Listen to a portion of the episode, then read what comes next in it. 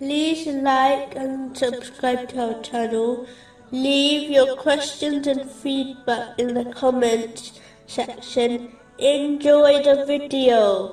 Continuing from the last podcast, which was discussing chapter 3, verse 110. You are the best nation, produced as an example for mankind. You enjoin what is right and forbid what is wrong, and believe in Allah. To conclude, if Muslims desire to be the best nation ever raised, they must fulfill its conditions, namely, to sincerely obey Allah, the Exalted, by fulfilling His commands, refraining from His prohibitions, and being patient with destiny, according to the traditions of the Holy Prophet Muhammad, peace and blessings be upon him. This includes loving for others what one loves for themselves. This is in fact, a characteristic of a true believer, according to a narration, found in, Jami, R. Tirmizi, number 2515. A branch of this, as mentioned in this verse, is advising, and commanding good, and warning others, against evil things.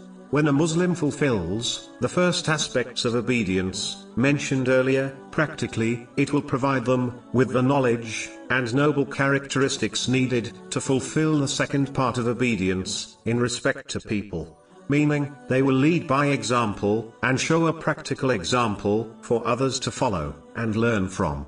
They will thus become true ambassadors of Islam.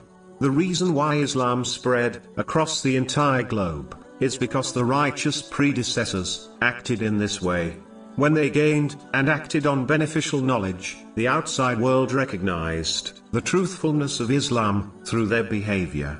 This caused countless people to enter the fold of Islam. Unfortunately, many Muslims today believe that being the best nation is merely in one's appearance, such as growing a beard or wearing a scarf. This is only an aspect of Islam. The greatest part is by adopting the characteristics of Holy Prophet Muhammad, peace and blessings be upon him, discussed in the Holy Quran, and his traditions. Only with this attitude will the outside world observe the true nature of Islam. Only when Muslims fulfill these conditions will they become the best nation ever raised on earth. Only then will Islam once again gain the strength and influence it once had.